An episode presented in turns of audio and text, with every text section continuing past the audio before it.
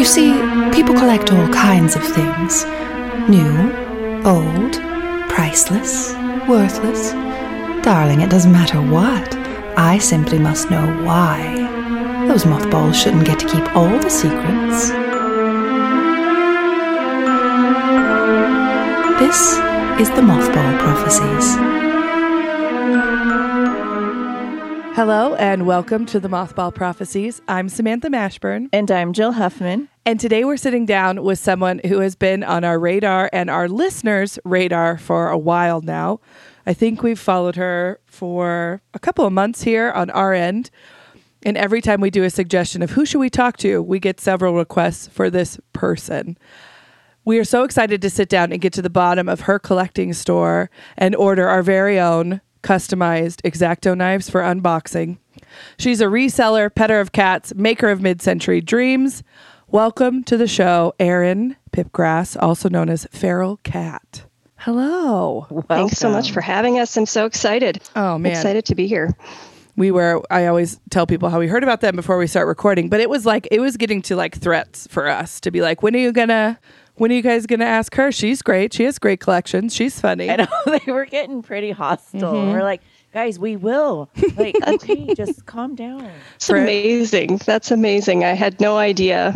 well you have really great content like i really enjoy especially when you do unboxing videos on your story like i'm always like what did she order and then it's also bad because i was not aware of anthropomorphic Enesco stuff Oh boy. And then that's when a you- rabbit hole. opened that the apple i was obsessed and then mad and then obsessed because i was like how do i find one of those sons of bitches turned it on my ebay thing and then i was like oh man this is gonna have to be something i find Add it to the list. yeah the never ending list. so thanks for that Yeah, I, I, I have the same issue. Um, you know, I really enjoy watching what everybody's up to and what they find. And sometimes you're like, God damn it.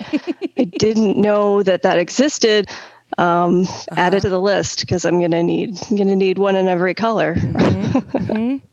yeah that's the problem of not only just doing this show is like you'll sit down with somebody and like with you today you're sitting in front of your beautiful phone display and it's like we'll sit down with somebody and we'll see what's behind them and we're like son of a bitch now i need things like uh, hence what's behind us we were like let's decorate our background too so now everybody's going to want uranium glass. Mm-hmm. and- yeah because this was this was a collection that started purely because of the show i had never even seen uranium glass and then we started talking to people and now i have a collection of like i have to be like nope i don't need that i'm not taking that one home and then you get home and you're like, damn it, why didn't I Mm-hmm. get that? Yeah. so thanks for encouraging our pocketbooks. Yeah, well, the unboxing is fun. Um, it got a lot of response, so I just kept kept going. Um, and I, I loved the response. Everybody was really excited about the pink X-Acto knife that I was using, which it's just like a paper craft thing. I use uh, I do a lot of paper crafting, and so that's what I like to use. And everybody's like, "What is that?" Like it works really great. You should so probably get one. And I've probably I've probably sent that link to like 10 people. I should get like a commission, I think. Totally At this point. We'll have to put that link in your uh, episode webpage so people can just, you can direct them there and go, just go here and then click the link. Um, because I need to order one because I was opening something. I ordered some uranium furniture casters and they came wrapped. And I was like, son of a bitch, if I had an X-Acto knife, I wouldn't have to rip this apart. It's a problem. I used a different one one day and people are messaging me. They're like, Oh, "Where's the pink one?" You're like, I have I was like, than "Well, one. it just wasn't next to me. I'm so I'm sorry. I w- it won't happen again. I won't do it again." Little did you know that the, now your Instagram is just the pink exact. Just that's it. That's that's That's it. want to see. What kind of paper crafting do you do? Um, I do a lot of um, I, I do Christmas cards every year, um, which is is always sort of a paper craft uh, process. But um, I also do handmade Kleenex boxes that um, I actually peddle on Etsy, but they are in everybody's favorite patterns. They are um, Pyrex patterns and um, a little bit of Orla, a little bit of um, oh Franciscan Starburst. So I really, really dislike um, the Kleenex boxes that are available, and they don't match any of my stuff. So one day I decided I'm going to just create a Kleenex box pattern, and um, I I created them. I printed them, cut them out by hand, scoring, cut the little flap of plastic. It's double stick taped, and then it's got um, magnetic closure on it. So you just refill them with with your regular tissue. So I c- Gosh see your heads it. exploding. I right know. now, but Well, they're Jill's, pretty glorious. Jill's the Pyrex lover here on the show. So as soon as you said that, she was like, "What?" No. And I do the same What? thing with the Kleenex. I'm gonna send you one. We'll talk. Well, I do. I make um, little paper putz houses every year around Christmas time and Halloween. So I get when you said hand scoring, I was like, "Oh, I feel that in my bone. Oh, I love the folding bone. is so good. Mhm. Yeah, I sit. I usually sit in my living room, and I have a big banquet table because I don't care if it gets cut. And I sit and I watch uh, British TV, and I make putz houses every year. I don't know why it's my tradition, but there it is. In, and I have my candy and my white claw. There you go. That's There all you need. go. there you go. That sounds like an excellent evening to me. It is. It's pretty great. I wanted to talk a little bit about your beginnings as a collector because I was giggling as I was reading your questionnaire because you had what happened to you, which I think happens to a lot of us, which is the unwanted collections that start. Yep. And you had turtles and I had frogs. I got one Oh, frog thing one Pretty year. much the same thing. Uh-huh. Yeah. My brother got just- the turtles in our house. It- you- so nice. Yeah. Well, that's pretty much it. I was a kid, and I, I couldn't tell you why why turtles. I don't know what happened. I think um, I, I had more than one, and then it, it just sort of snowballed. And it's hard to make people stop, you know. And especially if you're a kid, they're just like, "Here's a thing with a turtle on it," you know. And I got like an Avon bottle shaped like a turtle, and like a sweatshirt with like a turtle applique on it with like puffy paint and yeah it was just endless. They were they were just piling up. And every holiday you know then you get the stuff that you didn't want. So um, it, it took a long time before people finally stopped giving me turtles and i still had them up until not that long ago. And i put them on marketplace and somebody just snapped them up. And i thought oh some poor bastard who collects you know who, who doesn't wish to collect turtles is about to have a oh. much larger collection of turtles. So but yeah the person who bought it i think said oh i know somebody who collects turtles and I was like, "Sucker, take it! I don't want any of this stuff anymore." So you go. yeah, I was I- glad to be rid of it finally. I legit want us to meet somebody who does collect frogs or turtles for fun because I swear everybody we have talked to has either had a frog or a turtle like thrown mm-hmm. onto them. Mm-hmm. And I would I could count on like every and I'm sure you could too, Erin, like every holiday I was going to get like a really decorative frog that was like a little more glam. And then either a realistic looking pottery frog or something decor related. Like I had my room growing up, like I had my mom had made me a mirror with a tree frog that she had like skill sawed out and painted. Okay. And then I had this like Christmas light framed frog light. Like it was so bad. And then, and then I've like slowly, like Erin, I've gotten rid of some of them. But I also have this fear where like I'm going to get rid of them and somebody's go, Remember those frogs that I got you? And I'll be like, Yeah, I do. I don't know where they are. You're like I've I've packed them up so they never get damaged, mm-hmm. and I can't open it right now because then it'll get damaged. Yeah. They're in my hope chest or something like that. They're in storage away from here. They're in storage Yep. in Utah under a museum storage. Yeah, yeah. I've only I've gone through them a couple of times and got rid of like broken ones or like ones that I'm like, who the fuck bought this for me? Why did they? Well, that's what you should be doing is breaking them every time and be like, it Oops. broke, so I had to get rid of it. I'm sorry. I'm sorry about that. Well, and it seems like you've kind of always been a maximalist collector, Erin. That's fair point. Yeah, that's fair. Because we've had people on the show that have collected records or albums or things like that, but you collected Frank Sinatra albums, and you had I did. a lot. It was a lot, yeah. So yeah, that was really my first grown-up collection. Um, I the last time I brought them out, I ki- kind of lost track, but it's somewhere north of 150 I love it. different Sinatra albums.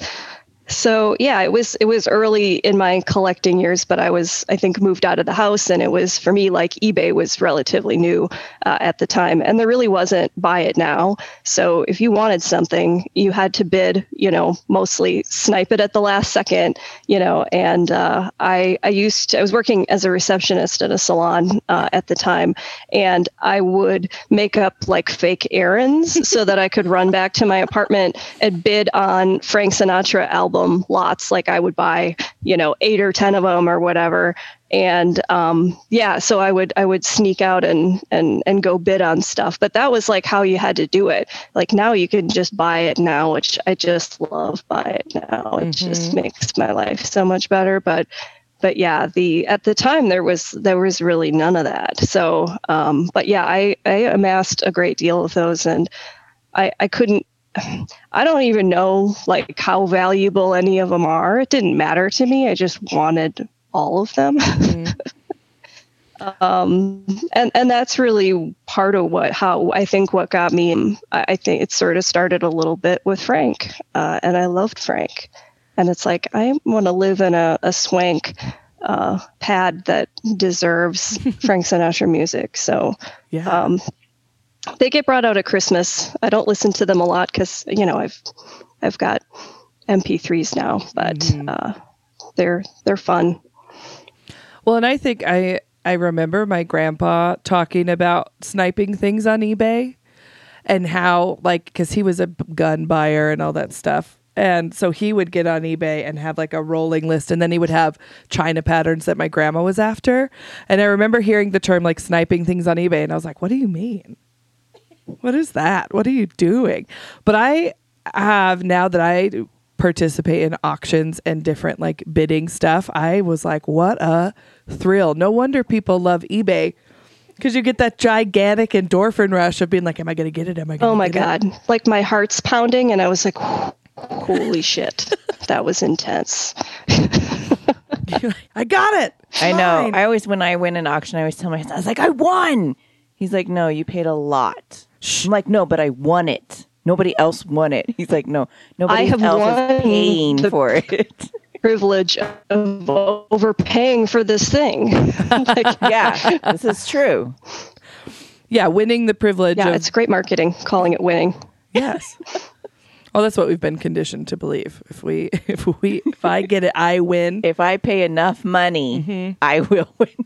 There was So a Facebook auction that was it was like a lot of stuff, right? And there was like three things. It was a paper lot and like different things like that, ephemera and whatever. And there was some really great photos that were in it that I was after, and it was me and like four other people bidding on it.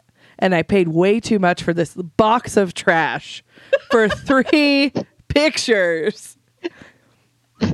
And that was when I was like, you know, Sam, sometimes you could just let it walk away.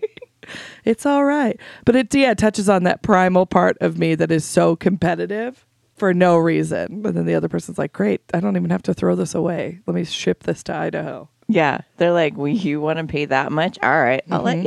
you. Mm-hmm. Well, and it started, I think, for Erin and I at a very young age of being tug along with our mothers to garage sales and thrift stores and seeing the uh, treasures of other people's houses. And I don't know, you grew up in Wisconsin. What is it like to yard sale there? Like, is, it, is there a yard sale season like there is in Idaho? There is, yeah. Obviously, everything sort of shuts down um, in the winter. Uh, it's really just sort of kicking off right now. Um, but but summer, spring, um, spring not as much, but um, lots of estate sales here. That's a thing. Um, you know, garage sale season is a big thing. So here we have um, citywide garage sales. So it's whole areas they will they will all have garage sales at the same time and you can get out there and stop at one and there'll be a map it tells you where all of these garage sales are. So um, my friends and neighbors, we the citywide garage sale, like a town or two over, um, and and Wisconsin is really you know kind of a hotbed for for vintage, just because I think people don't know that it's valuable you know generally mm. so i've you know instagram has certainly taught me that um, that there's a lot more stuff here than than there is uh, other places. Um, but yeah, garage sales is still it's still one of my favorite things to do with my mom. We used to do it together as a kid and and thrift stores too. Um, and now my daughter is is nine, and we we drag her along, and she mostly tolerates it. She has a Nintendo that she brings along. Uh, it's not her favorite thing, but I'm hoping she will I'm hoping she'll be a willing participant at some point, and, and I'm just trying to to train her. So yeah, that's what um, I'm trying to do. you know, but that's still my favorite thing to do with my mom. okay, there's a little blip in the conversation here because we had some technical difficulties, and then Erin's a goddamn saint, and she drove into her work office. Thank you. We were talking before we had some Zoom interruptions about garage sales, and you were starting to blow our minds about neighborhood wide. Yes. So, well, it's citywide even. Yeah, that so, was the part. It was citywide because we get we have a couple neighborhood wide ones, mm-hmm. but not a city. Right. So in this, yeah, around here that they'll do like they're smaller towns, um, but they'll have an organized citywide sale, and it's basically invites everybody to have a garage sale on the same weekend. And then there's maps, wow. so you can get a map and go to all of them.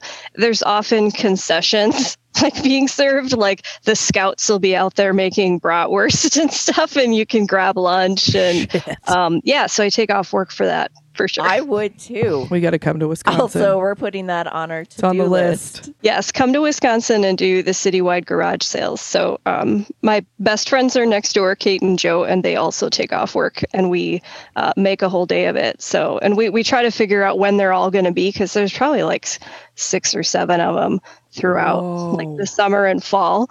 So, um, it's an event. Idaho Falls, get your shit together. God, no kidding. Could you? I would like. Could you imagine? You I should would start it. Yeah. Who if not you? this is true. I would start in the morning with espresso and just be like primal screaming into the void about hitting some yard sales. Which it has happened when we were in Salt Lake and we drove past that estate sale sign. Melissa could vouch for this. The noise I made in the car to be like traveling somewhere and seeing an estate sale in a three story Victorian, I screamed so loud and then I covered my mouth and I was like, oh, I am sorry.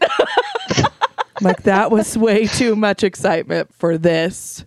So I, which okay, I have like severe like FOMO when I know there's going to be a lot of sales do these sales like is it like estates where they'll post like previews or is it like nope oh man oh see that would nope just primitive garage sales with hand drawn signs you know it's like, like back it. in the olden days yeah. where wow. you had your newspaper and you're just hoping for the best Yep, exactly. It's exactly what it is. So we're we're still in the dark ages, enjoying our old fashioned garage sales in Same. Wisconsin. So. Oh man, that would be fantastic. Garage sales are still a very big thing here. Like we have in the area that we live, like in a I would say 60 mile radius, there's two estate sale companies.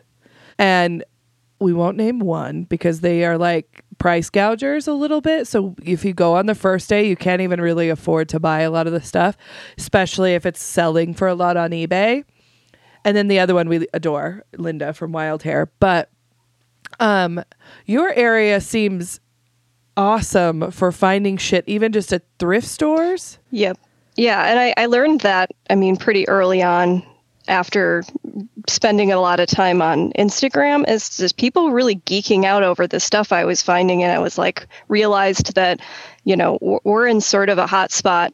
Um, so I, I've been thrifting probably two or three days a week lately and it, it feels more like I'm, I'm doing a public service and redistributing all of the vintage wealth because um, mm-hmm. apparently wisconsin has all of it so Um, so yeah, I've been I've been having a lot of fun uh, thrifting Yeah. every single week, and um, you know I've just been enjoying putting it into people's hands who genuinely love it. It's just it's fun to do. It's almost to the point of like it's a little unbelievable because I'll be watching your stories and I'm like, is she just taking shit with her to like place on the shelves? Like, oh, look what I found.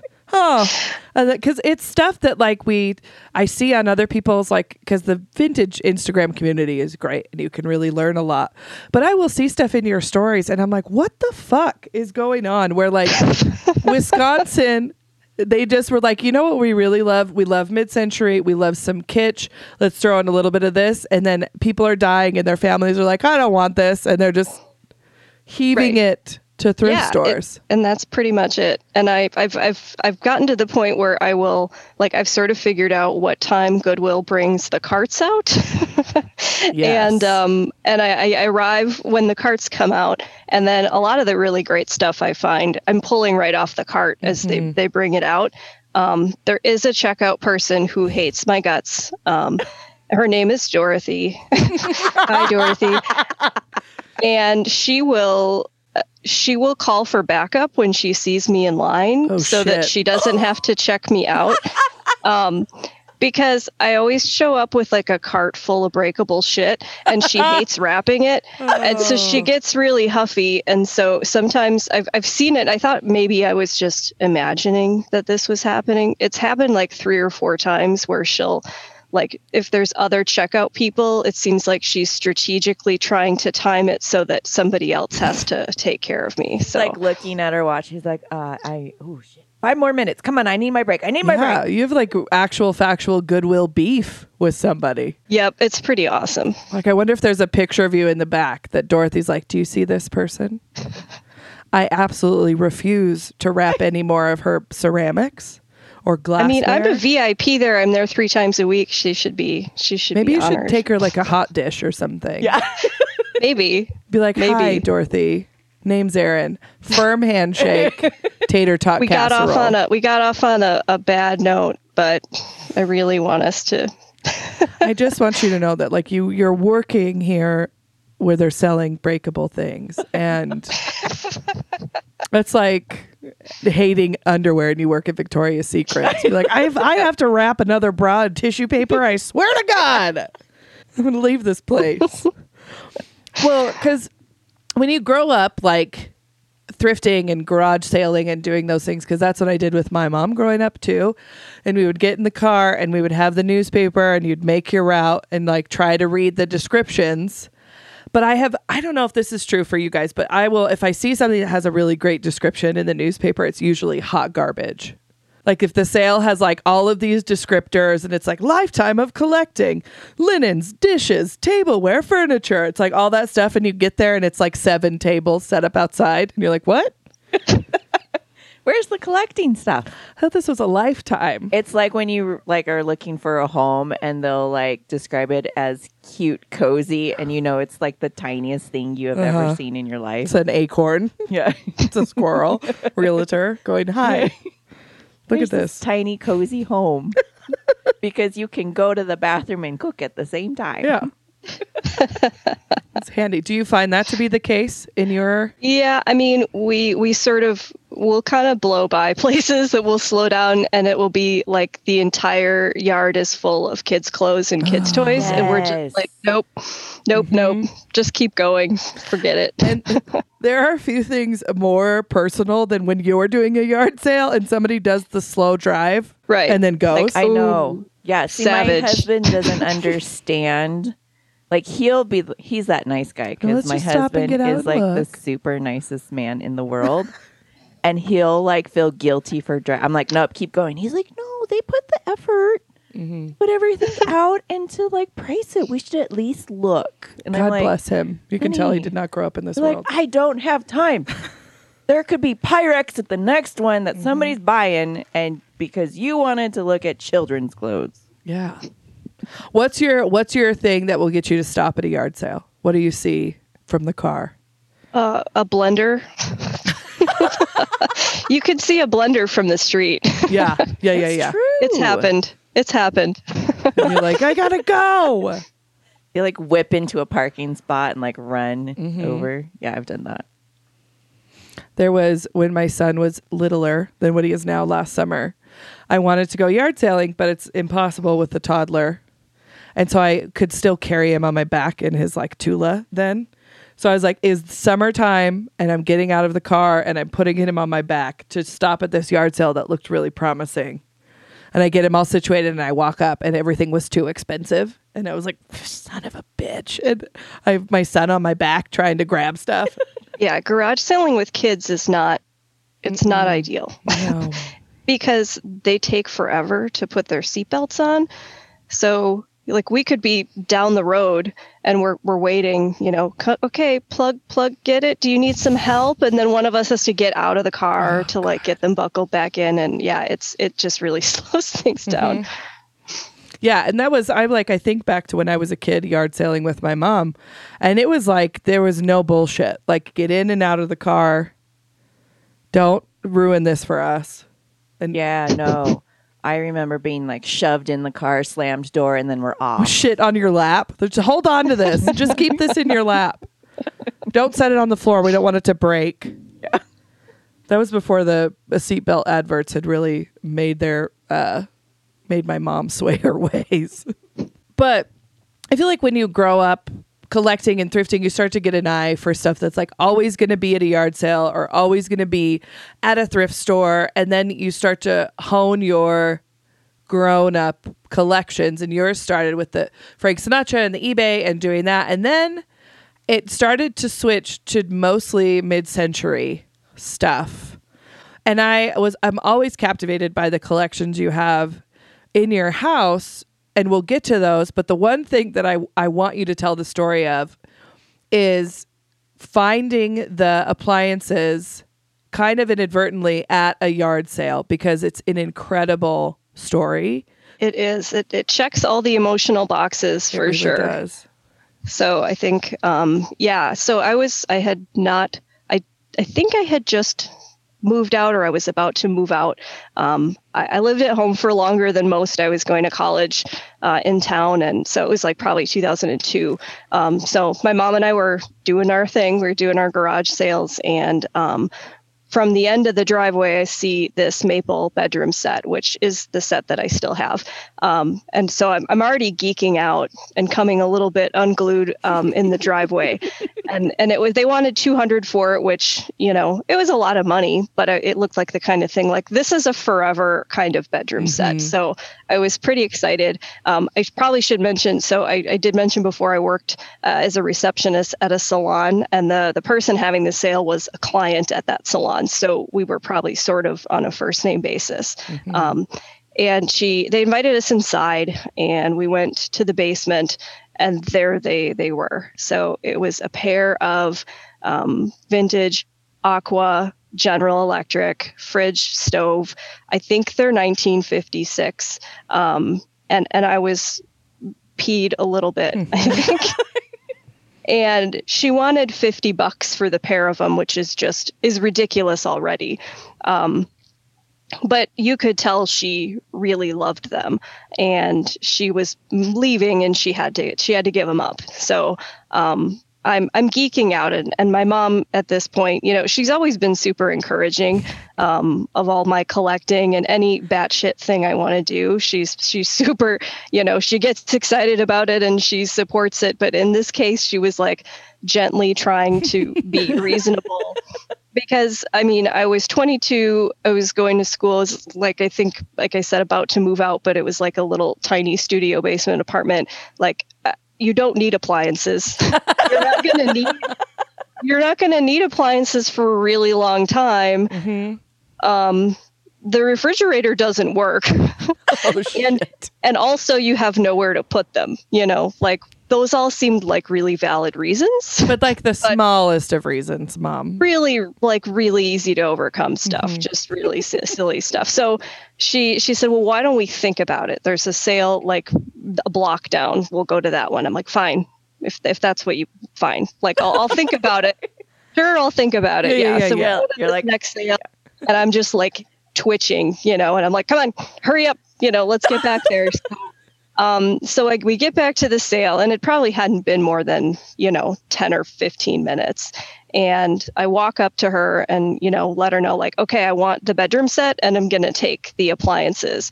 And she just like her face fell, and she made like that concerned Marge Simpson sound, you know, and she was like, yeah, they they're they just sold their and she points to this couple that's walking back down the driveway and it was like at the time was like the most profound disappointment of my life. Oh God. and i was just i was just so so mad at myself. I was like i was so close. Oh my god. and i'm i'm not proud of this but I, I i cried in this woman's driveway. Like i just i couldn't stop. My eyes filled up and i was just like you know quietly sniffing and um she just she was so sad she felt so terrible um and then you're mad at your mom too. You're like, I was it, trying Mom. I was trying not to be. I could tell she felt really bad too, even though she was probably like, well, good because you don't need appliances. But um, so I, I imagine at that point I, you know, pulled myself together and, you know, I did pay her for the bedroom set, you know, and we probably made some arrangements to go back for it. So um, obviously the story goes on. Um, so she she called me at the salon the following week and um, she said, "Hey, the the couple that that wanted them backed out, so you can have them. Um, they're yours if you still want them." And I was so excited, but you know, the reality it also started to set in a little bit at that point because I don't really have a place to put appliances. So, um, so I'd be like, okay, well, I'll call you. I'll call you back. I got to figure out like I need to find somebody with a trailer. need to find somebody with a truck, you know, and then I have to figure out where I'm gonna put these things. So, um, she calls me back again the next day because she's freaking out because she she needs to move and she needs them out of the house. So she was like, "You have to come get them today. You can have them for nothing. Just get them out of my house." oh my So- God. so we made that happen i got I, I don't remember even who i enlisted to to help me with it but we got them out of there um, and when we were there um, she she makes this confession to me she said um, the the other couple didn't actually back out um, I, I felt so terrible how sad you were um, that I called them and told them that I couldn't sell them to them, um, which was pretty incredible because I was, I mean, embarrassed. I cried in her driveway. I felt really stupid. Um, but, you know, the lesson enthusiasm works, you know, and um, sometimes it being kind of insane, I think, changes the game a little bit. So, um, so yeah, so that's how I came to to own them. Uh, it is still a much longer story because you know I was 22. I'm 40 now. They just um, they just finally came to life um, in our house that we built last year. But for 16 years, I moved these things from to like four different places. So like they were in a barn for a while, and then they were in you know a garage of some duplex, and I you know and they're heavy as fuck. Like I'm not kidding, they're really really heavy. So you know if you find yourself some friends who will move vintage appliances for you like those are keepers those are good people um, and i would say all, probably all of my friends um, have probably touched these appliances at some point. So it was quite um, you know labor of love for sure. So they you know like i said they got moved around. They finally ended up in my mom's basement um, for probably the last half of of all that time. And um, I, I would go visit them when I went to her house, and you know somebody'd say, "Where's Where's Erin?" and she'd say, "Oh, she's she's visiting her appliances," and I would go down there and just like pull the sheet off of them and be like, "Hello, my precious," you know. And I would um, sometimes I'd wipe the dust off of them, you know, like I just want you to know I still love you, Give 'em a and little uh, pat, a little kiss. Pretend Yeah, that exactly. you're cooking and using them. Be like, this Oh is yeah, there's I'm got like a when play get food and stuff down there. um, so and most of those most of those years I didn't really know if or when I would ever get them out of her basement. I did, I, you know, you just don't know. It's like, well, I hope that they are in my future house someday, but you know, you don't you don't really know. So Oh, that's just the best story. If, and it just shows how um, a little unhinged people that collect anything are because we Yeah. uh, we've all done something like that where you're just like i don't know how this is going to work but we're going to make it work and i want to talk about your house too and because it's so beautiful your house is incredible Thank you. and i am just like so impressed that you built something to house your collections perfectly Pretty much. and yeah. to also like live your mid-century dreams but you win it it's it's what we all want to do and you really you guys designed every aspect of your house We did. We did. Um, regular people, I think, go into a builder and they're like, "What color beige siding do you want?" You know, and um, you know, you really have to find a builder who at least pretends to get it. Um, you know, we had a builder who, uh, you know, was really invested in um, making sure that we got what we wanted, even though it, it was really uphill. Because I mean, you try to explain to all of these different um, contractors and everybody um, what you want, and they're just staring at you like that doesn't it doesn't make any sense. Why, would you want to do that? You know. So, um, you know, I think that, like for example, the electric the electric people, um, I think really hated me because I had every single light fixture in that house is vintage that I'd been collecting, and so um, yeah, I'm like, and I'm like, just so you know. This light is irreplaceable. and I'm like, I just need to say out loud that like this this is like the most important light fixture in the house. feel like you will die a slow death if anything happens. did to you have them rewired for the house Um, most of them are pendants, so I just rewired them myself. It basically just slip in a new a new one, and I so I did that because if you don't want to burn down a brand new house, but Uh, yeah, not really but yeah, it, we we designed it ourselves and drew it on graph paper, and um, you know, it really the kitchen was really uh, um, it took a really long time, but it was it was really built around like where is this collection going to go, and um, you know, which has been pretty incredible. So um, you know, I've got the on top of the cabinets. You know, it's not real practical to collect blenders and stand mixers, but um, you know, I have a place to put them, and they they don't look too scary up there. I don't think so. Um, yeah, it was it was a crazy experience. Uh, I, and we didn't plan to do it again. Like we're gonna grow old and die here, so I don't ever want to do this again. But it was it was a pretty pretty intense uh, experience and lots and lots and lots of decisions. Um, and we found a lot of what we wanted didn't exist. You know, so there you know it was a lot of overcoming. Like you can't get slanted cabinets. Nobody makes slanted cabinets anymore. So um, you know, in that case, we we had to build them ourselves. So was a lot of that. because your hubby's pretty handy right He's pretty spectacular. Yeah, he can he can sort of do anything, and he we sort of joke that he should start a YouTube channel of um, just purely him fixing the broken shit that I bring home. oh my god do we're have just the gonna same call it- We're gonna call it like fixing my wife's shit, and that's it. Because I just I love I love to bring home dirty broken shit, and he can do just about everything. So yes, please, you you need to do, make that happen Mhm. because I also will bring home broken shit, but my husband is not handy. hmm Like that's we, the problem. Yeah. So I'll be, he'll be like, I can fix it. I can fix it. And then I'm like, it's okay. I'll, it's fine, broken. And he's like, nope. And then he'll break it more. Oh, And then no. I'll be like, that was fun. Thanks. glad we went on if- that journey together yeah if you if you want to live your your mid-century dream you need to find yourself a man who can fix shit yeah so the the appliances he he worked on um you know he can paint he can you know he's 3d print stuff he's a welder you know so there was a, a lot of the house you know what you see in the pictures are things that he built or fixed or refinished and uh you know we, we spent a year you know before we moved in um, gathering up all this stuff. The, the bathroom vanity was $40 on craigslist.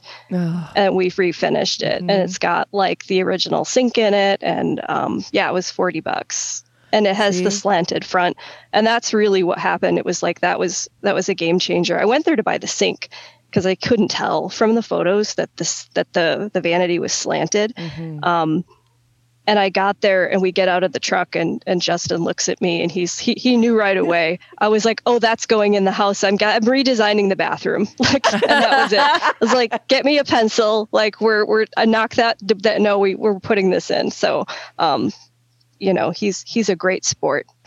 I'll tell you that. Yeah. Um, my husband is the same of like I will have I always tell people like have a plan of what you're gonna do in like two years and then spend that time finding all the shit that fits into that plan for cheap. Like don't try it if you want something vintage or vintage inspired, don't try and build it brand new because it's gonna be like what you said. It's gonna be exhausting. And so my husband and I, and Jill can vouch for this, she's seen my garage. We start to like hoard materials and different things and like of what we see to go with it, but it always works out in our favor. Like we built my greenhouse this year all from salvaged material. The only thing we had to buy brand new was the corrugated plastic roof. And I went out yesterday to work on it and I opened the door and it was hot as shit inside of it. So it's working as it's supposed to. Today I finally get to go out and finish it and then plant things next Oh, weekend. good. But I can I as you're talking, I'm like, well, this is my life. I do this to my poor husband. I bring home stuff and then or if I hear of somebody throwing away something vintage or like uh, they'll start to talk about it and like especially I work in a salon. I'm a hairdresser. So I'll hear somebody else down be like, "Yeah, I'm selling my mom's house." And my brain's just like, "What? Yeah. What's in it? Be like, are you selling everything in it? What are you doing?" like, so are you having a sale or are you just selling the house? Like, tell me, can I get this, the rundown of what's going on? When was it built? What part of Idaho Falls is it in? Where are we doing? What's going on? How long has she lived there? Mm-hmm. What were her favorite things to mm-hmm. collect? Mm-hmm. That's a problem. the I'm like- lady's just like, I just am here for my haircut. like, she I just died. I'm like, oops, sorry. I'll back off. sorry, sorry, sorry, sorry, Sorry, for your loss. But was she like more mid-century or like French provincial or like? Did she have dishware? Do you remember seeing? I pull up a like scroll. Do you remember seeing any of these patterns in the house? This is called Cathrineholm. Ever seen it? Oh, she has a whole collection. Okay. What about this? It's a problem. I went to this house that wasn't necessarily an estate sale, but it was they were selling stuff online, and I could tell that they didn't really know what they had because he posted a whole set of Fire King jadeite for fifty dollars. And I was like, I'll be right there. I found somebody to watch my child and like drove to Blackfoot. And I got there and it was like a 4,000 square foot new build house. And the woman that had passed away was like 80 something. And I walk in and I just I see like there's depression glass and there's Pyrex in the original boxes. There's Oh my gosh. and I'm I start to sweat and I'm like, don't lose your cool. But I lost my cool and I was totally like they were throwing stuff away. They were going through all the paper stuff and they were throwing stuff away and they were doing all this. And I was like, okay, um, please stop. I was like, can I walk around and tell you what your mom had in her house so that you guys don't either like lose any more money or somebody doesn't come in here and like take advantage of you because I could see that happening because they were so overwhelmed. It was 60 years of collecting. But it was so fun to walk through with this her son, this woman's son, and point to stuff to be like, this is what this is. And I had my black light with me, and they were like, oh my God. And they had like Shawnee pottery, McCoy pottery, Fire King, Fenton, Carnival glass, Depression glass. They had the pink gooseberry Pyrex set that they had just sold on eBay, and it was in the original box. They had pictographs, they just all this stuff. And then I went in the basement and they had more stuff. And that's where I found my dream table. It's a vintage Formica and chrome table and chairs. And I kind of lowballed him because I was like, I'm just going to take some price off for what I've told you about the collections you have, like a finder's fee. Yes. And he was like, fair. Because I was buying way more stuff than I intended on buying. And I said, I'll give you this much. And I way lowballed him. And he's like, no, I know I can get X for this. And I was like, okay. Got all my stuff, left. And then a couple weeks went by and I was messaging him to be like, hey, I have people I can bring and they can come buy some more stuff, yada, yada. They had a yard sale, whatever. And then I get a message from him that says, Are you still interested in the table? And at this point, it was like your appliance thing. I had already made peace with like not getting it for the price I wanted. And he messaged me, he goes, Do you want the table? And he's like, Do you want it for this much? And I was like, Nope. And I counter offered. And he was like, okay, that's fine. so I was like, dope. So I went and got the table and four chairs. What did I pay for it? $200? I. It's like 150 or $200. Yeah. And then you had sent me like I was at work, Mm-hmm. and she's like sending me a video of like this whole counter of Pyrex, and she's like, "What do you want?" And I'm just like, in the I'm like guys, I um. Jill's a nurse. I have to step out for like two seconds. And everybody just stares at me. And I just say, Pyrex. And they're like, okay, just go. We'll be fine. And I'm like looking through it. I'm like, just get it all. Mm-hmm. I'm like, just give them a price and tell them that's what I'll pay. Because at this point, they were setting everything up for the yard sale. They hadn't had the yard sale yet.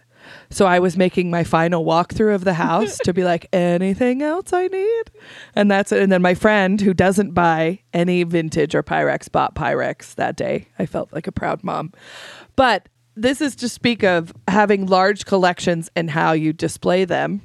And I took some, I was like, took some inspiration from you, the way you display your collections to be like, okay, I can collect a bunch of one thing and still have it make sense as a display, like your phones, blenders. Yes, you do it so beautifully. And then, Yeah, when you're going to be a maximalist, like you sort of have to find a way to display them that doesn't scare the shit out of people. Um, and the, the clocks were a good example. Um, you know, at my old house, they were just kind of, it was like this snake of clocks that was just like kind of winding around the room. And, um, you know, most good ideas are had um, during hangover naps. So I had the idea of um, putting them into uh, the the square, you know, configuration. So I think it's you know four by four, and um, you know I got uh, laser level and measured everything and and got them put together. And uh, it just it's it's just so clean. It's just such a clean way to display. Um, as I try to do that you know with with other collections that you have a lot of something. Is just trying to figure out a way to to keep it looking like art instead of um, you know like a hoard In an So- antique store booth. yeah, I mean, our old house was uh, probably comparable square square footage, but um, you know, it was sort of chaos. Yeah, my house is was built in 53 and there for the time it was built there's not any built-ins anywhere. So it's hard like the uranium glass collection behind me I had to like figure out how am I going to display it make it look interesting and not like out of control and I think I want to build a built-in whole thing on the window wall i- upstairs. Oh, that'd be cute. So I want to do two bookshelves and then a long shelf that stretches all the way across in my living room because I have one whole wall of floor to ceiling windows, very mid century, which I love because my house is only 2,000 square feet, but it, that living room feels Yeah, it feels way nice bigger. and open because of that. And it's hard because there's lots of like I'm a maximalist collector, surprise to nobody. And like finding a way to display things that's like both safe for the collection, that's not going to rip off the wall, and safe for children, that they're not going to rip it off the wall is tense. Yeah, that's a challenge. That's no joke. Yeah. if my child didn't live in the house with me, I could have lots of collections upstairs, but there's like nothing with like close to the floor or his height right now because Yeah, I think it's safe to say you should just wait a few more years. yeah, I think I'm gonna have to. That's why everything's in the basement that's breakable. I was gonna say that's why your all of your uranium glass is down there. yeah, because he doesn't get to come in the basement. If he does, it's supervised. because I have my grandmother, speaking of collections you didn't ask for, but I am thankful for, started collecting pink depression glass for me, I think, when I was in utero. And I hadn't opened any of it until this last year. And I, I, that's the thing where I'm like, I don't even know how to display this because I don't have a buffet or anything big enough to display it. And I'm also not putting it in my vintage cabinet in the basement No. because it's like 50 pounds of glassware. I'm like, no, I'm not doing that. But that's where all of my all of my breakable stuff, minus my curio cabinet upstairs, which we had to build this like PVC bumper rail around when my son was in a walker because he would just like battering ram. So we had to build this like it went out and around, and it was like the three inch tubes of PVC pipe, so that he'd hit that and then it'd push him back. oh God. my, my my child has always been pretty well behaved, but the cats are not well behaved. Oh yeah, Oh your man, cats. your so cats. they're they're a handful. Um, I've lost a lot of glassware because they they really really cats enjoy dicks. Pushing things off the counter for no fucking reason. So Oh, this Um, looks important. I had a it was a in brand new condition was the is it Copco enamel cookware and I bought this little yellow pan like this perfect like ramen sized you know Oh, and yeah. I, No. No. I made macaroni and cheese in it and those things weigh a ton like they're really heavy. Um, and he somehow he pushed the entire Mm-mm. cast iron pan off of the cooktop onto the floor to get to the macaroni and cheese. And it's just like all the enamels just like splintering off of it. Oh, and i was just like screaming at him. I was like no! You have two hairless cats. You have are they Sphynx? they are devon rex. So they're not hairless but they have very very short very short hair Well, and aren't Rexes like super chatty assholes in the most Yes. endearing way? Because Oh, they're yeah. cats. So Yes, um, during dinner. So they they sit in their little perch spot, or if I've used the oven, then they sit on that because they like to put their bellies on the the warm stove. So they they they snuggle in there while we're eating, and then just meow at me in loudly in like two second intervals. Just screaming at us the whole time. we're like they also want- hungry. they want wet food, um, which we only give to them like once a week, but they don't know what day it is. So They're like, is it just- today? Is it today the wet day food? No. Right. I think and it they is. must think that we're idiots because they're like communicating so clearly. You know, like why don't you understand what we're trying to tell you? Listen, I told them when I was going to come live with you that it was going to be my house to rule, and I'm getting sick of your shit, Erin. that's ex- that's exactly what they're saying. Mm-hmm. Yeah, cats don't give a shit about you. No. No. No. They're You're very living in smart. their house. They know exactly what no, they're doing. yeah, my best friend, because I'm allergic to cats, or I'd probably have one just so we could like bitch at each other. and the little asshole, like she does everything she can to keep my like when I come, she'll like keep the cat out, she'll vacuum and all this so I don't have any issues. And I open the door one day and the asshole is sitting on my pillow, just staring at me. And I was like, Hello, Jill. you get in here? Welcome back. And I was like, Tammy, um, Let's play a game. um, can I have a new pillow? She's like, why? And she came in. She's like, fucker. She's like, I'm pretty sure he knows how to open doors. And like, I closed it and he just sat in front of the door and just stared at me. And I was like, it's on. We're doing this. I want you to try and figure out everything I've touched in here. I've rubbed my cheeks on the bedpost. I did a tap dance and made biscuits on one of the duvets. Your job. Here's some Benadryl. I also touched that. Take it as you were. What are your cats' names? Uh, Quimby and Ferris. Oh, Oh, And, um, cute. Yeah, Quimby shit on our tax documents a couple uh, days ago, so that was pretty awesome. cats, That's- man. Oh my I had to cut. God. Fortunately, it was it was not a portion of the paper that I had to return to our tax guy, uh, but I did have to cut. I cut around it, which you know is sort of Uh, this is not refried beans. I was not eating burritos. My cat's a not dick. mud, Yeah, that- Uh-huh. not chocolate. Oh, cats. We um babysat my friend's cat while they were closing on their house. And he was a Persian and he was still a baby and he was such a dick. Like such a dick. he would like be like it's 4:30 in the morning, I'm ready for everybody to be awake and he snored cuz he had that flat face. And my dog is pretty laid back, my dachshund, and he was so fucking fed up with this cat. But there was he would I would keep him in the bathroom overnight so that my cat at the time could like roam the house freely because this cat would fuck with her, which I guess was pareback for her fucking with the dog. But anyways, I digress. Was in the bathroom and I go in one morning and I had his litter box in there and his food and his water and I would go in and he would be sitting looking up at me. And I'd, I'd be like, why does it smell like shit in here? And I'd look and he was shitting in the bathtub and not in the fresh litter, just in the bathtub. And then if I closed that door, he would come downstairs and shit in Dustin's bathtub in his shower.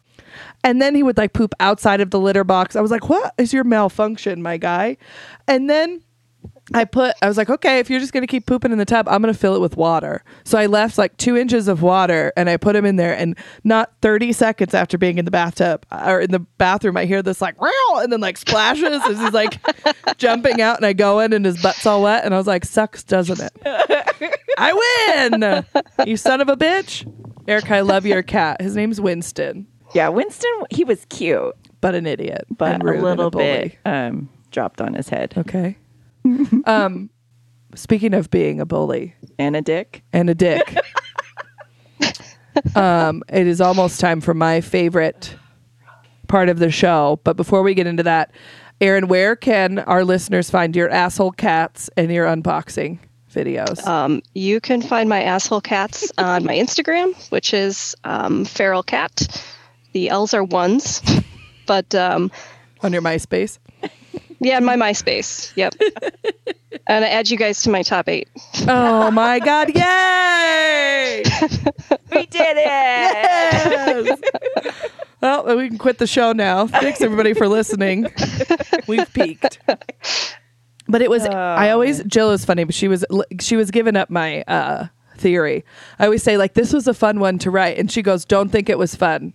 Don't think it was fun. No, it's it's not fun because oh Okay, I say it's fun to write when somebody we have somebody that's been a collector for such a long time because you know about a lot more stuff than the common collector. So that's what makes it I fun. feel like I just see you sitting in your um, office, just like I was at the kitchen table gonna this be morning. like, which one am I gonna get? Mm-hmm. Like I just feel that you have a monologue of evilness going on, and be like, Jill's never gonna be able to pick between these. But is there's thunder cracking? I need Yeah. a, like a tall part of my house to write these. So the thunder and the rain. And there's a organ and a minor Yes. key playing. I feel that. That's how I feel these come about. Yeah, candlelit, no bra, just full hunchback.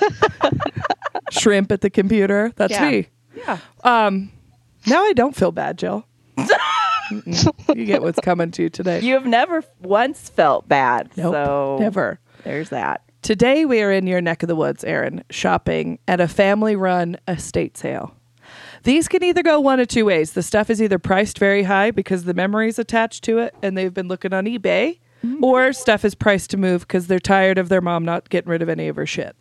This family has owned this home for over 80 years and hardly a single thing has ever left the house. Walking into the mudroom of the house, we notice a large collection of paper ephemera, but it is all laundry or cleaning related.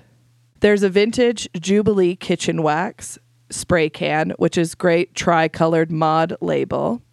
A Glamorene jar powder dry rug cleaner with a metallic lid and atomic stars on the label.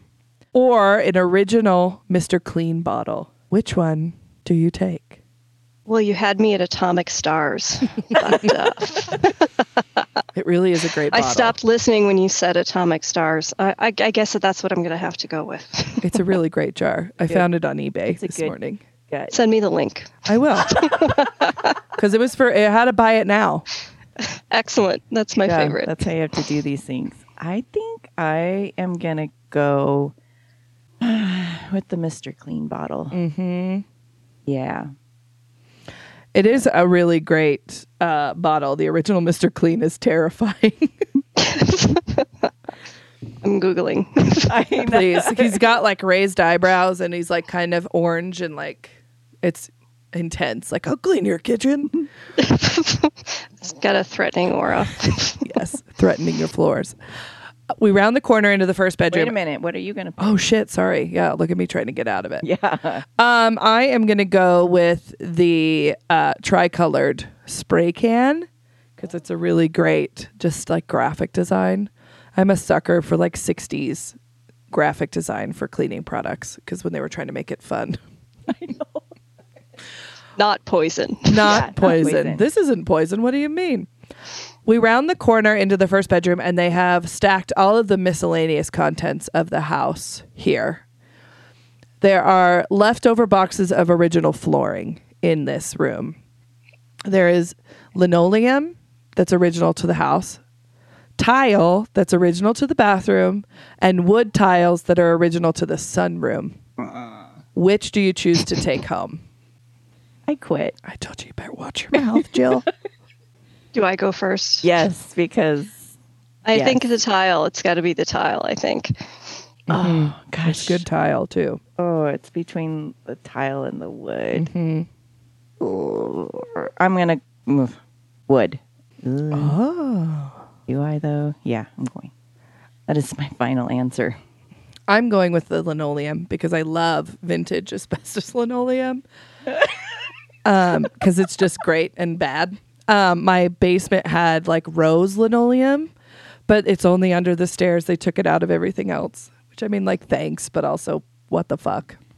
I bought I bought an entire roll of vintage linoleum um, that I found on Craigslist, and I actually she agreed to let me come there and snip off a little piece of it and send it out to be tested, and it was it was free of asbestos. And then I went back and, and bought it, and I've done nothing with it. It's just in a big roll. But you uh, have in to my have it. father-in-law's house, but You have to. and I have have no it. idea what I'm going to do with yeah, it. that's but- something you couldn't pass up. We all have Right. those. Yeah, I think you build a shed that you can go and sit in and look at it. That's kind of where I'm. That's what I'm thinking too. I'll help you lay that shit out. Um, and then we leave the bedroom and we step down into the step down living area and bar area. The living room is filled with things of our dreams. This house has a lot of ice buckets.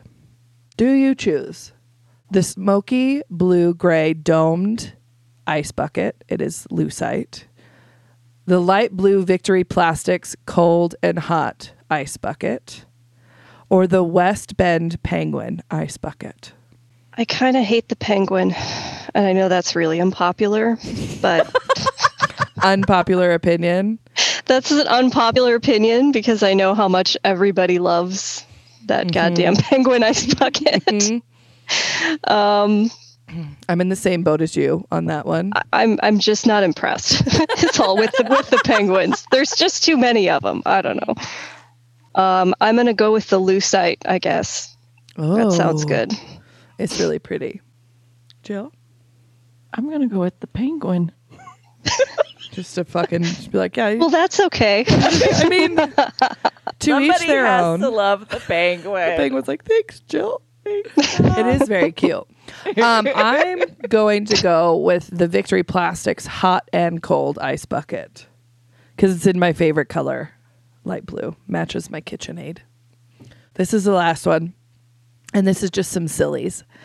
Um, do you choose set out on the dining room table an Enesco anthropomorphic lime soap dish, a flamingo standing in a pond tray, or a framed Siamese cat pebble art? Just some fun ones. I told you this house had Pebble everything. art. Definitely the pebble art. This is my new obsession. I'm going with the flamingo. It's very. All of these are on eBay, by the way. Don't tell me that. Well, by the time the episode comes out, maybe we'll buy them all. Did you get into my saved searches or something? No, did I hit it? Did I get it? I always try to get. Uh, I well, I Enesco. I, I mean, everybody has this long list of things that they look for every single day, right? and I believe gravel art and the Enesco, both of those things are on my list that I look at every day. Yes. You Well it. done. Thank you. Well done. Thank you. Um, I this was hard for me because pebble art is a new obsession because it it it, co- it covers all my boxes. It's weird. It's the kitsch aspect. It's also like they were just coming up with anything to make art out of. Um, between that and like the popcorn plastic art, but also it has the anthropomorphic stuff Yeah, which you do enjoy. so I'm gonna go with the Enesco lime soap holder because it's a stupid idiot, which means I really love it. If I say it's a stupid idiot, um, but that was all. I was gonna write some furniture ones, and I was like, "Stop! You've done enough." You have done enough. I know. Done enough. I have heartburn. But I wanted to say to anybody listening, please go follow Erin on Instagram at Feral Cat. We'll of course have everything linked on our pages. But I wanted to send my heartfelt condolences to that shitty packaging that you got. Thank you. I wanted. Yeah, it was a hard day. I was telling Jill about it before we started. I've never wanted to fight somebody so bad over poor packaging. Well, and I don't know if I told you she when I when I filed the claim it was an eBay purchase. Um, she she asked me for pictures of the box. She said because she wanted to file a claim with the post office, and it's like, bitch, there's nothing wrong with the box. Like you literally didn't wrap any of these cups. Like what? And it was just Oh, it was God. baffling. She she obviously thought that she did a really good job, which is No. bless her heart. You need to when you take stuff, breakable stuff, you need to imagine that an army of toddlers is walking it across to the destination. Yeah, And they don't give a shit. they they didn't have a chance. I can't even believe that one of them survived. I was I audibly gasped as I was watching it because they had it looked really great, promising from the first sign, which I'm so, like good for you for recording that because you have evidence to, for eBay. You're like, here I am cutting it open. But they had there was like a piece of styrofoam so the box didn't like jump around, which I was like, that's smart. And then it had some egg foam, like the egg carton padding. And then you open the shoe box and they're just free balling these four Fire King mugs. Oh God. Just having a fucking party. Not I wrapped. feel I kind of feel bad for the one that survived. he watched the whole you know, massacre happen. Yeah. Right, had to had to be locked in the box, you know, while Like- with the Yes. with the remains With of its of its friends. It's and like the yeah. Donner Party of Fire King. the one that made it. Oh God, yeah. Because I was like, they were so close to their forever home. So They close. really were so close. Sniped at the end. Yeah. Yeah. Oh man. Well, keep looking. all right, we will too. If anybody sees any, Oh God. Thank you so much for sitting down with us today. It was a blast, and Yes. for driving to your office. God bless you. hey, no problem. Oh man.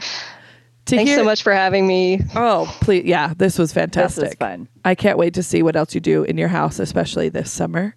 I'm just stoked. Thank you so much for I sitting got down all kinds of stuff planned for my husband to work on. so- Please, Good. please, chronological order. Put it in a highlight so I can revisit it for my husband.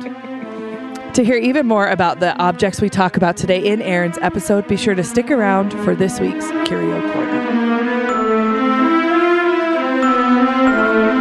I was really excited to start Erin's Curio Corner because we talked a lot of interesting numbers.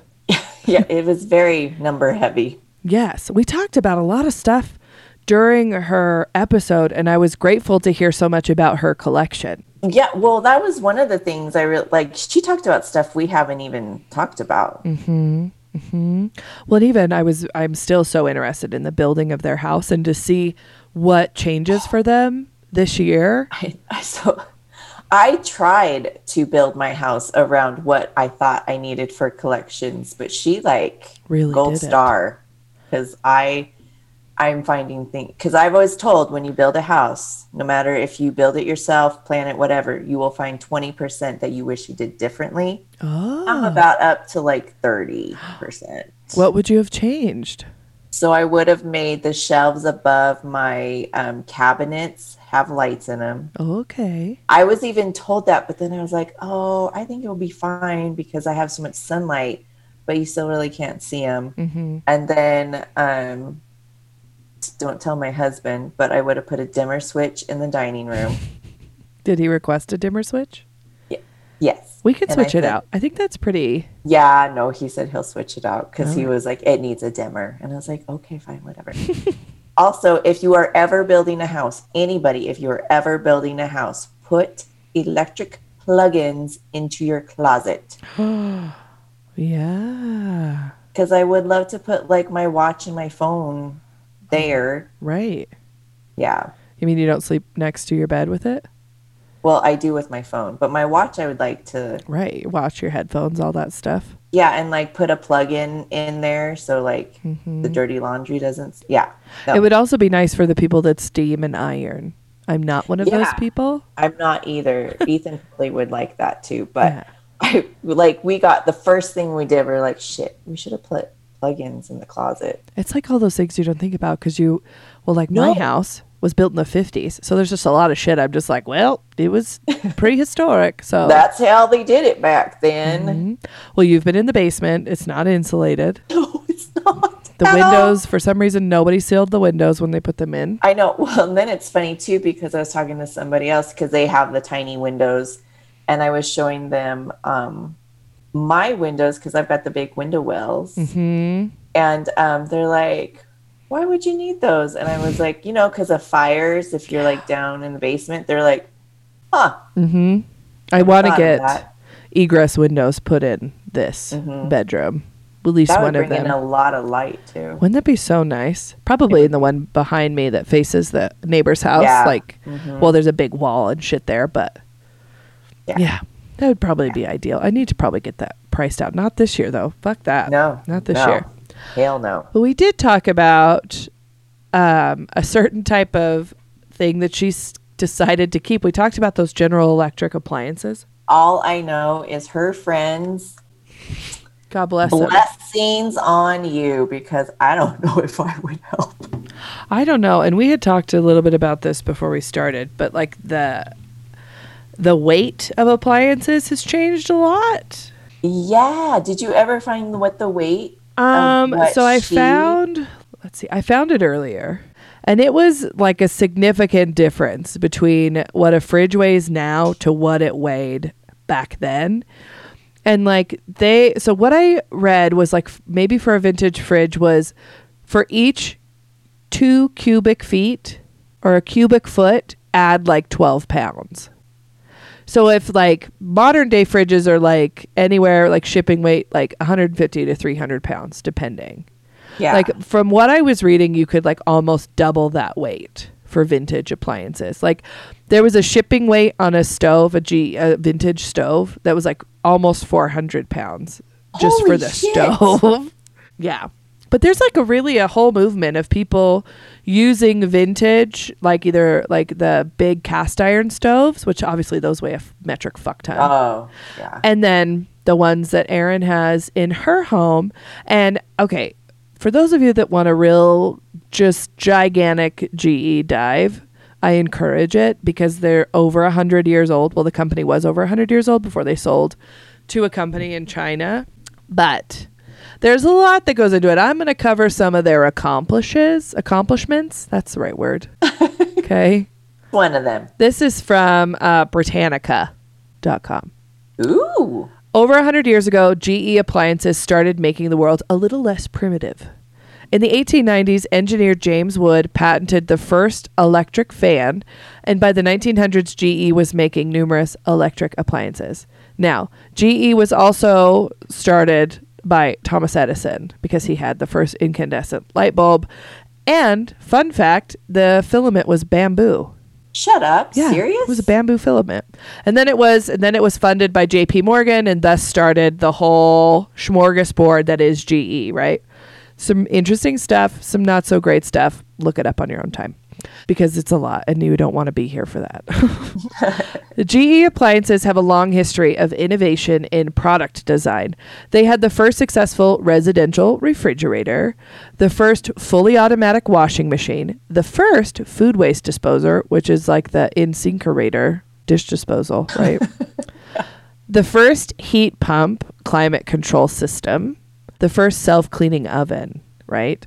So ref- and the refrigerator innovation did not stop there. In 1931, GE invented a new lightweight insulating material called Thermocraft.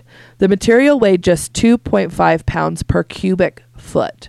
In comparison to the standard insulating material of the day that weighed 12 pounds per cubic foot. Holy shit. Right. What was it? Cement? The material was so unique that for years, competitors had to pay GE royalties to use Thermocraft in their products. I bet GE, once they did that, they're like, I'm in the money. I'm mm. in the money. When there was a, like- seriously. You, well, you and I have always had power, right, in our lives. But there were places in like the rural South and other rural areas that did not get electrified until the 1930s. And of course, refrigeration changed the course of everything. You could keep food for longer. You didn't have to shop as much. You could buy stuff that was maybe like out of season, like it really, and people were not getting as sick because their food wasn't growing as much bacteria. Yeah. And they were, yeah, because they were cold. and you didn't have to fucking bring ice in and all that stuff, right? I just is what a what a wild time it was in the early 1900s. this is nuts. I just am like imagining like the first like wife who got it, you know, she's like all prim and proper and she just opens, she's like, It's so cold. Right. There's so much What room. What am I going to keep in here? She's like, Henry, Henry, let's go get some more food. There's too much room. We have more food, please. So GE introduced the first refrigerator with adjustable shelves in 1933. The fir- Oh. right? That seems so late. I know. they were like, "Fuck, what? Shelves? Nice. Thank you. Needed it. Two thumbs up." The first two-door refrigerator freezer combination in 1947 and the first refrigerator with door-mounted water and ice dispensers in 1969 Really? right? I which fridge water always seems like another tax bracket that I've never been in.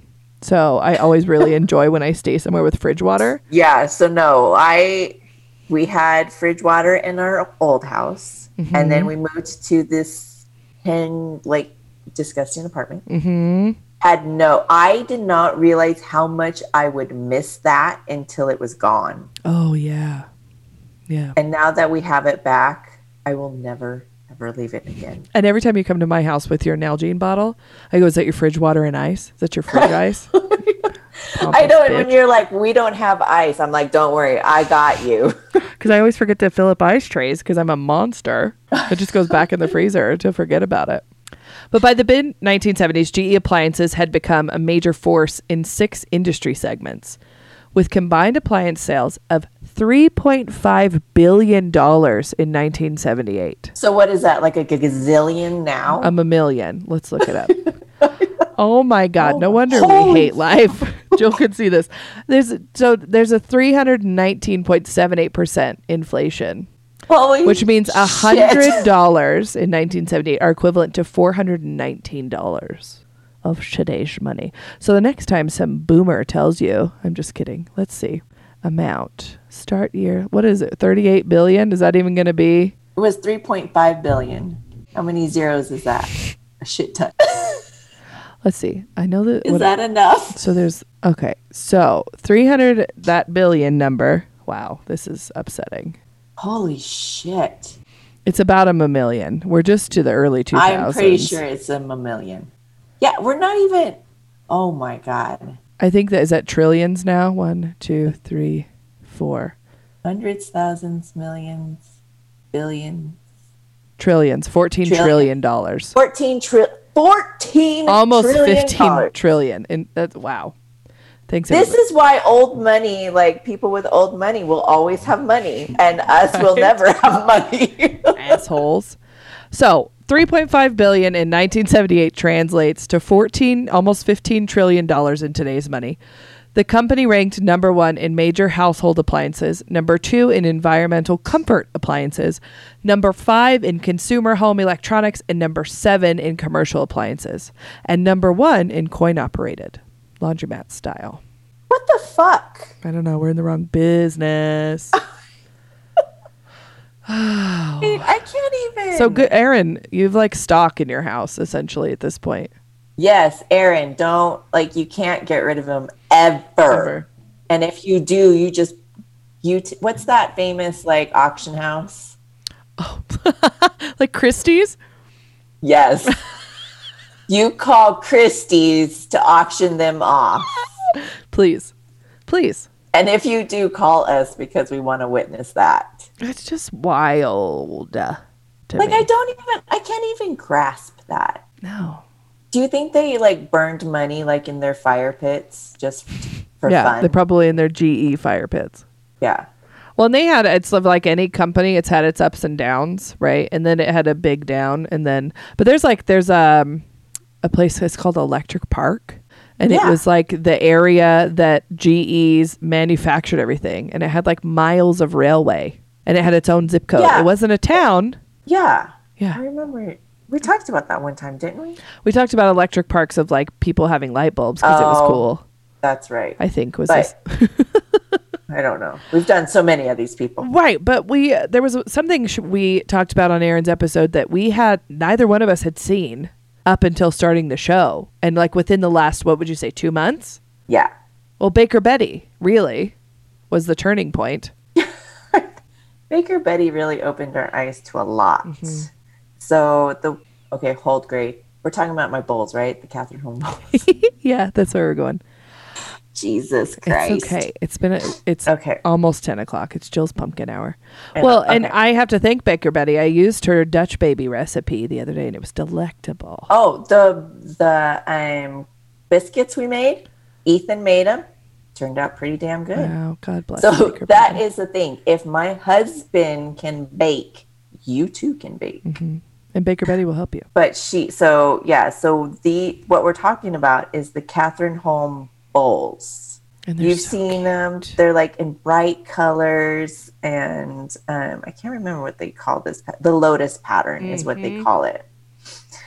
And we don't see those really in this area. I've never seen one in I- the wild here. No, I've never seen them thrifting. I don't even know that I've seen them in an antique store, but also could have just been blissfully ignorant. Well, that's just I don't know. These are pretty bright and colorful. These seems like something we'd like grab, regardless of what they were. But so this um, information came off the blog dot wiseapplevintage.com. Thank you. Yes. And so the Cathrineholm Company was located in Norway roughly 1907 to 1970, so not very long.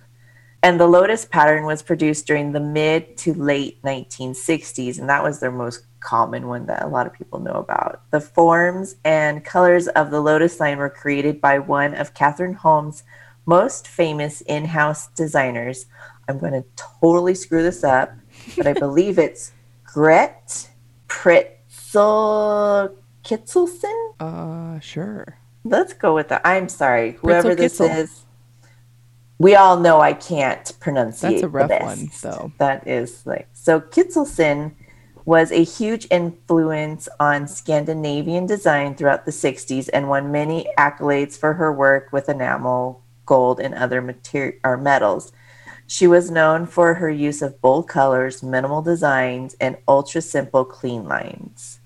Though Kitzel Kittelson is often credited for the lotus design as well as forms and colors, it was actually another Cathrineholm employee. Gosh darn it, people! Why can't you just have Joe Smith? Arne Clausen Yeah. who designed the beloved pattern itself. In fact, Kittelson, Kitt- I've been changing this. Skittleson. We're we're going all over the place, guys. Miss K was Yes. rumored to outright loathe the pattern, saying using a lotus design to make a flower ruins the plates, in my opinion. My basic view is that dishes and plates look best in a single color. So rumor has it that she had pieces uh, that pieces of hers were distributed to a test market in Norwegian housewives in a variety of patterns, and that the lotus pattern was favored by a landslide. I bet she was pissed about that too. She was like, listen, I said that that was going to be shitty, and now you're going to tell me it's not? Yeah. And so apparently the dishes were then put into production adorned with Clausen's lotus pattern without Kittelson's approval. Um, during the relatively short production run during the 1960s, the Lotus line came into many shops or many shapes, sizes, and colors. Pieces included plates, bowls, coffee pots, kettles, canisters, which now I'm going to be looking for, Right. spice jars, salt and pepper shakers, and cookware. A few of the pieces, mainly the kitchen canisters and spice jars, were outsourced to Japan for for production instead of being at the Can- Cathrineholm plant in Norway. These pieces are a bit harder to find and can sometimes be found with the original made in Japan foil label, which I hate those foil labels because they fall off. Mm-hmm. Still attached, which they're never attached, guys. It's like it's a, it has to live inside of somebody's curio cabinet and not Yeah. been used. like if you were the first person to purchase that and never touch it, yes, it will stay on there. Mhm. Which I do know some people that would probably. Yeah, I do too. But so during Not the me. early year, yeah, definitely not me. No. During the early years, pieces were produced in bright, bold colors, but were eventually offered in more subdued tones to appeal to the earthy aesthetic of the 1970s. Yeah. And then it goes on about how it pretty much rose to fame, and then we're done. which is what makes it so rare and collectible is because of that. I know, and gosh, like the colors, the colors alone that it comes in would have caught my eye regardless. I wouldn't care what it is. I would have picked it up. Mm-hmm. Yeah, it's a really great mod, you know, 60s, 70s type design that I I feel like it's pretty timeless. It would really go. Yeah, like it would. Yeah, I'm kind of surprised that pattern hasn't come back in some form somewhere. Right. Yeah. Cuz it's very cute. And I it's something that I'm like I feel like I could have it and still use it and not. Oh yeah, for sure. Mm-hmm. Now it's on our list, Joe. I know. That's something where if I know if I'm out, I don't even have to message you to see if you wanted it. I just bring it to you. just get it. It's true. It's true. Just get it. I don't care how much it costs. Just get it. like a kick at myself for not getting that pretty picture of Brad Pitt. I almost called it Brad Jesus. if you haven't seen it, I'll have to put him in a highlight on the Instagram. But um, when I was shopping for antiques in Salt Lake City, we went to this antique mall and I rounded the corner and on one of those like poster carousels was this pencil sketch picture of like half shirtless Brad Pitt, like almost With like his wavy hair. yeah, like Interview with the Vampire era, Meet Joe Black era, Brad Pitt, and I just I refer it to it as Brad Pitt Jesus because it's very uh, Jesusy. Yeah, it gives off that Jesus-y vibe. Yeah, And big time. When I went down there for like a split second, I was like, I should just go. I should call them and see if they'll ship it. I gotta get it now. I know. Who do we know in Salt Lake that can pick it up? I do know some people. I'm gonna have to put an APB out. Uh, All Brad Pitts. okay. oh, speaking of frivolous things, um, another thing we talked about that uh, like kind of like pinged my interest was I'm a big fan of Danish enamel cast iron, right? And there's a particular one that I'm after for my collection, and it's uh, I think it's the is it the Dansk? I don't fucking know. It's beautiful and it's mid-century, the one I'm after. But the one that she was talking about collecting was Copco enamel, uh, enameled cast iron, and this Denmark Danish.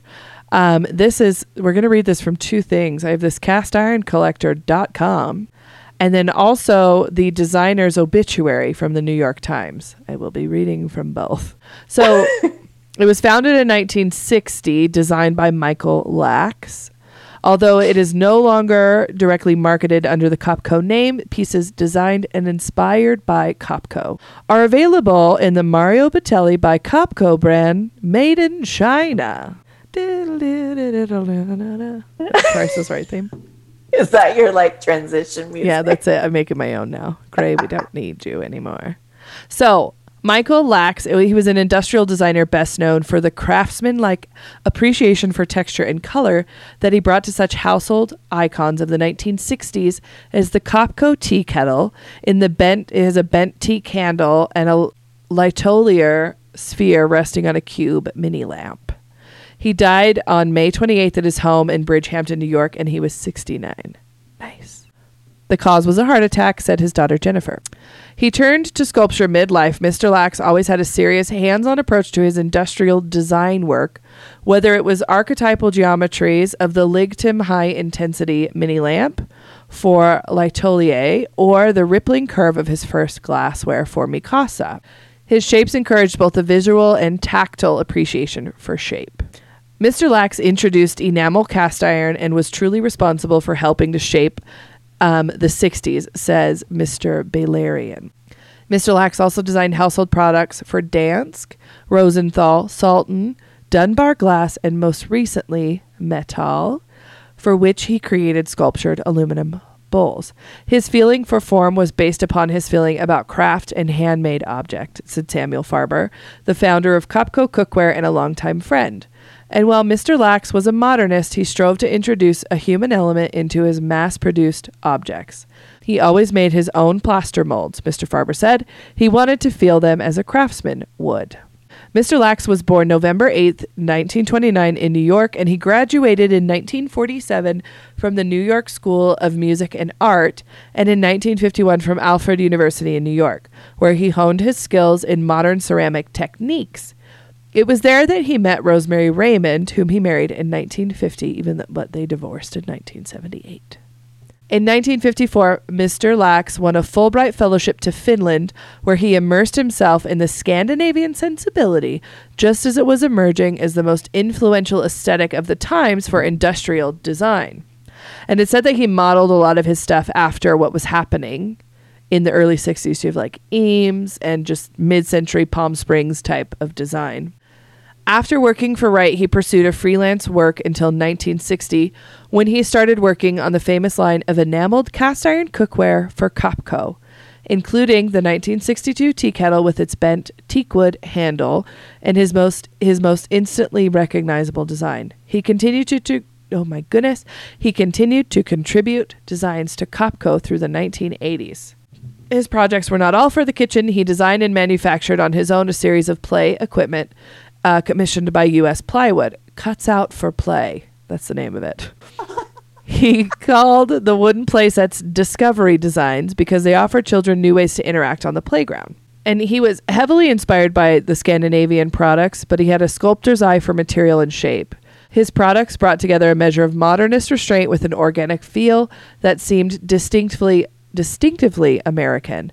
He drew inspiration from the work of Russel Wright, Harry Bertoia, and Charles and Ray Eames. His hands on approach to design was legendary. Whereas an earlier generation of American designers sported bow ties and pencils, he was one of the few to be able to apologize for not coming to the phone because I was up to my elbows in plaster. His refusal to adopt the emerging computer aided design method was a characteristic of, to his perfectionism. And so that I was like, wow, what an interesting inventor story of creating something that's such a timeless piece of Americana in a way. I know. It's like the thought that all these like people that put into these designs, it's just like I would never think that. Mm-hmm. Well, the fact that he was working with designers too at the time, like Russel Wright, Yeah. and getting to see how they were doing things and then being like, you know, I just kind of want to do things my own way. And it was talking about too his real break as a solo designer came when Samuel Farber, that was a friend that he had met while taking his daughter to nursery school, announced he was setting up a company, Copco, right? This is where it all starts for him. Right. A 20 year collaboration and a long friendship ensued. Lax developed a line of the cast iron and the enamel cookware, right, at this little tiny fledgling firm. And it followed by that signature piece, that kettle, right? And it was made from a pressed sheet of metal and then porcelain enamel. It was available in orange, yellow, blue, and olive. Then it had that teak handle, which is very 1960s. Oh my gosh. it- And they're so cute. And the interesting part about this kettle is it came without a whistle. So it was like, what are you going to do? Just stand there and watch it, I guess. I know. Like, no, I need a whistle. But guess how much something. they sold of it before it was discontinued in 1980 or in the mid 80s? How many? One million. What? One million of those tea kettles were sold before they discontinued them. So is that like two billion in now times? That's exactly what it is. Let's look up this tea kettle. Oh, yep. There it is. I think I just saw one of these in an auction. Shit. I was gonna say you've seen them. yeah. Well, that's how this show goes. We know we've seen it until Every it's like- time. then it's like, fuck, I could have had one for a buck 50 mm-hmm. I I've seen these several times in the wild. Mm-hmm. Anyways, that was all for Miss Erin's Curio today. Thank Yeah, you. It was a fun one. It was a- She talked about stuff that we haven't talked about, and her- No. she had the cutest shirt on too. Really, I know. She sent me the link. It's in her Instagram. You'll have to Oh, go look it up. Yes, because it's adorable. Those little and it's funny So cute. because it's labeled "cute Pyrex shirt," but it was not Pyrex. It was Cathrineholm. so I was like, that's just not even trying. I know. That's just them just throwing a name out there. Mm-hmm. Yeah. We have an exciting announcement for you guys next Monday's episode, so be sure to tune in for that. Watch the Instagram, turn on those notifications, or if you'd like to see what it is already, check us out in our Patreon because we have been posting all about this new change coming to the Mothball Prophecies. To see all of that, find us on Instagram at the Mothball Prophecies Original on Instagram and Facebook. It's where we share all the updates, all the antiques from today's show. They are also on our website at themothballprophecies.com. And right now, we would like to take this time to thank and show our endless love for our patrons. Yes, and the list is growing. Yes, always excited to see a new name. We thank you guys so much. Um, you were integral in the change we just made. Also, it proves that you like us. Yes. And you see our nonsense. You see our inside jokes. You see my messy desk. That I'm see the new things I'm adding to my collection, and Jill's adding to hers. Yes. And we hope to uh, thin our collections a little bit this summer, and the patrons get first access to anything Jill and I sell out of our collections. So if you'd like to be a part of that, visit the link tree in our Instagram bio. Right now, we'd like to start with thanking Aaron in Wisconsin, And RJ in Florida, Crystal in Nevada, Gina in South Carolina, Gwendolyn in Minnesota, Julia in Sweden, Jasmine in Kentucky, Kyla in Indiana, Mandy, and Riley in California, TC Liono, Melissa, Christina, Erica, Becky. and Ashley in Idaho. To join our Patreon and to see the tiers listed, please visit the link tree in our Instagram bio. We have monthly perks set up so that we can tickle all the needs you got for your antiques and vintage items. A gigantic thank you to our support team, Gray. You make us sound great every week. Yes, and spell check, you make us look so good on paper. As always, we hope you find some good shit. And I really do hope you remember to look under the tables. And at those auction sites. Hmm Bye. See ya.